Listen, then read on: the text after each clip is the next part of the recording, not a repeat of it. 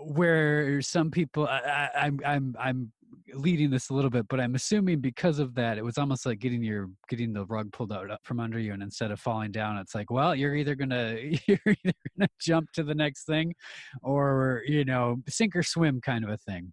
Oh, totally. We had I had a choice. I had two choices. I had one. I was going to go and find another job, which seemed like hard work, or I was going to make the the hobby, the the passion I had for being a DJ, the job yeah. which seemed to seemed to me at the time less hard work, but uh, in reality, it was to to then push the business to actually this is how I'm going to make my living and pay my bills.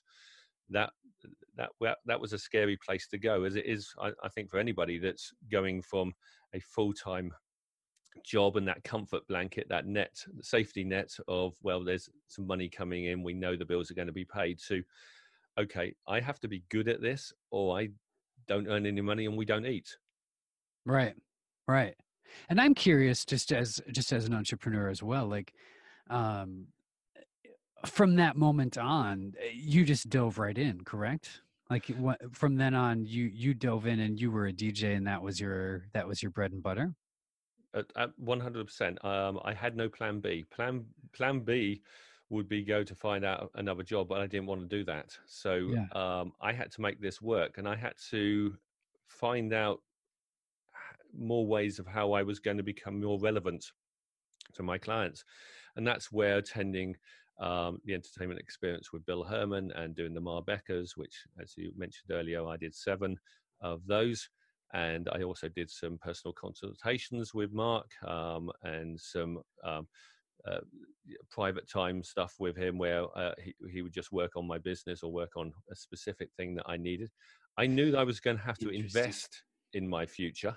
Right. Um, just doing what I was always doing w- was not going to be the way forward. I, I had to get really good at what I was doing to to ensure that my family would, yeah, there's something there's something I just want to point out again, especially for people listening, because um, I because this is something that I, I I am a huge fan of myself, and that is that you said that you did some training with Mark, and you did you you did a lot of like uh, was that one on one?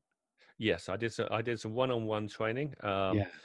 Uh, the, the workshop the workshop and one on one training are two very different disciplines. With the one on one training, you can focus down onto one problem yes. and yes and solve that problem um, whereas in a workshop you're stretching uh, You're yeah, that makes a lot of sense to me. It's reminding me of a book that I recently read on mastery, um, and eh, one of the things that was recommended was, uh, you know, when you go and take like let's say like a dance class with a group of people, you really mm-hmm. only get a little bit of attention from the teacher, but if you do one on one, you can just hone in and really become a master so there's something in what you're just saying i'm just i'm nodding my head in agreement i'm like oh, oh yeah. cool yeah i could see it, it's, it's more about that. being the, a better it's, it's about um, creating a better version of yourself rather yes. than trying to become a copy of someone else it's not about well show me how you do it and i'll copy you it's about having the the room with a personal consultation you can have the room to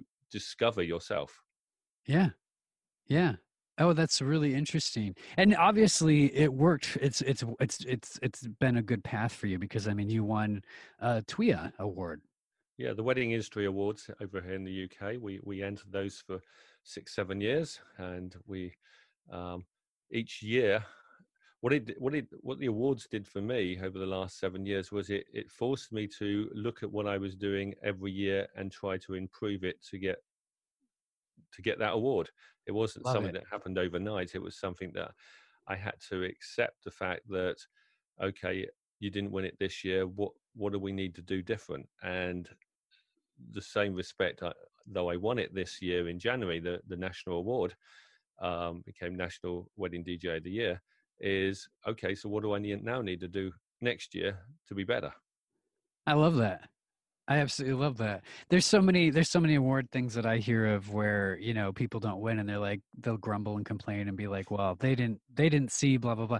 But uh, there's something about how your approach that's brilliant. You know, I didn't win. Okay, well, what do I need to do and how do I need to get better and how do I Yeah, that's yeah. really really really wonderful.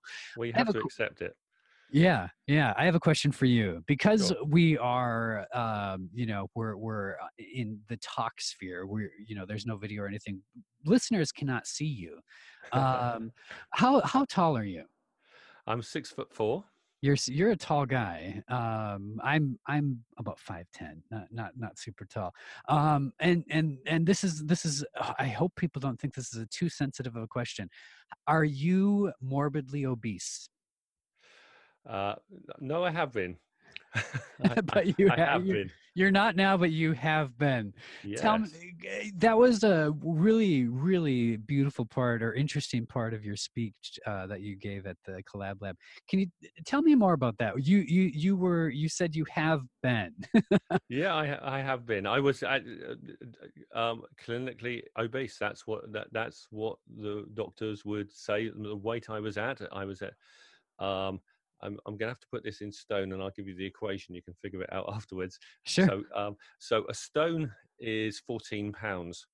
I was 18 stone four. Um, so that's probably about 270-ish pounds if I'm Yeah, at yeah. the top of my head. if we round up um, almost 300, but yeah. Yeah. So 270, 300, pa- around 300 pounds. And I realized that that was holding me back. That was, I looked in the mirror one day and suddenly saw the big guy.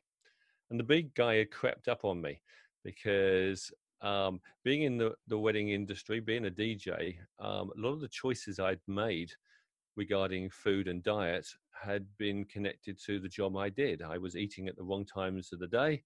I was eating the wrong food and I wasn't looking after myself. And and over the years, over probably a 20, 25, maybe even 30 year period, the weight had crept up. And to the point that I, I realized that this was impacting um, not only my physical health, but my mental health Oh, and my profession because I'm, you know, I'm in my mid 50s. Now, being a DJ in their mid 50s is not necessarily an issue. Being a mid DJ in their 50s and being overweight, well, you're starting to stack up a few things that a young bride might not want their DJ to look like. sure, sure.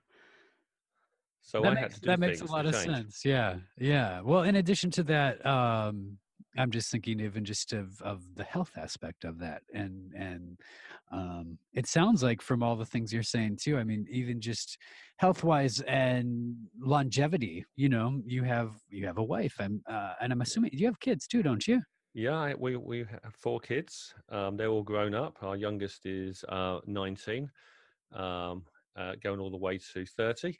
Yeah. And um, yes, to, to continue, I realized to continue in this amazing industry that I'm part of, the wedding industry, uh, I needed to be healthy um, because otherwise, you know, life and uh, your body is going to make it harder and harder for you to do it. So I when yeah when when was this? How, how long ago was this that you were this weight Right. So the, the, my realization was the 24th of June, 2018, when I looked into the mirror and realized there was this fat guy looking at me from the other side of the mirror.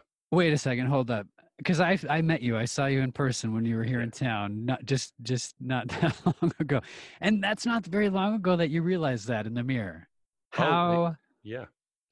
Uh, tell me how you what's i want to say secret but i don't think it's a secret what did you do how did you Well, what I what I did is I, I realized that there were certain things that wouldn't work for me because I have a condition as well. I have a condition called hereditary spastic paraplegia, which means that all the messages don't get to my legs from my brain um, on occasion. It, it it just makes my legs tired or ache. Um, sometimes Okay. it feels like you've got cramp all the time. Sure So I knew that doing exercise and doing diets that I'd tried in the past had never worked. So I realized that I needed to actually do something a little different. I didn't needed to, I needed to find something that would work for me. And part of that was to uh, look at my diet and look at things I could sustain, uh, not a diet that takes stuff away, but look at what I was eating and replace what I was eating with healthy food right and that was the start and then I then i then i read a study in the uk which talked about um, active 10 Now, Active 10 is a theory behind if you do no exercise, you're overweight, obese as I was, um, and you do you do nothing. Going out and doing 10 minutes walk every day, or once or twice a week, um, the study mentioned, um, that's a that's a benefit. If you're doing nothing and you start to do something, that's got to be a plus. So I th- I thought, well, that makes sense. I'll do Right. that. And I did that first week or so. I did a couple times a week, and then I got into my stride. And then since the end of, or be- beginning of kind of July, August last year, I've walked every single day. I work walk a minimum of close to five miles before breakfast, and probably go out for another walk later in the day. And I did that every single day. And That's over awesome. a period period in time, I've lost since the 24th of June last year. I've lost 70 pounds. That's brilliant. And and that and that eh, that walk is how you do that every every single day, twice a day. Every single day most days twice a day um Okay. certainly uh, most days i'm doing between five and ten miles minimum every day and what what what happened and i didn't see it coming was i i started to feel better about myself and my mental well-being improved so Right. things that in business you know when that when you've you've met that client and you think oh this is a fantastic fit where i love to work for them and they don't book you i used i used to beat myself up over that. I used to think oh man what was wrong with me? Why why don't why don't they love me? Why what why won't they book me? Well the walking gave me time to reflect. It gave me time to actually start to like myself. The person that i was now seeing in the mirror and it wasn't vanity it was just actually that person he's achieved this. He's done he's done what he said he was going to do and he's still doing it. Well what if i what if i add other habits? And that was the secret. The secret really was to my success for the last year was um, about creating those positive habits. Yes. and then each time you succeed with a habit was then finding another habit to to work on. And While still maintaining that that so you you you start with that habit and you and it becomes just kind of a a thing that you it's a part of your life and then you add another one. Yeah, I get you. I think I understand. Yeah, totally. I never believed I'd have, you know, an hour every morning to go for a walk. But the reality is I have I have lots of time during the day, even after my walk, to to do things for me. And it was the only person you can really change in, in life is yourself. And what I was doing uh, is I was changing myself one step at a time. And that was impacting others, uh, which again inspired me to do more. What's fun about this is that it reminds me, it echoes to me a little bit about uh, some of the earlier things in your life I think that you were doing, and and maybe not even realizing it, but uh, just kind of eh, those steps that you took even when in your career of like uh, I don't know certain thing. Well, I'm going to go and get some training and and and and kind of quote unquote build that habit. Um, or so, yeah, I could I could see I can see this echoing through your life in a really good way. Oh, Um, it was like a smack in the head with a brick. Trust me. Uh, when I suddenly realised the fact that what I, I I'd been doing this for a year and realised the benefits of what I'd been doing for a year, and then I when I started doing a little bit of research for my presentation that I did uh, a week last Wednesday, um, it suddenly occurred to me that I'd been doing this all my life.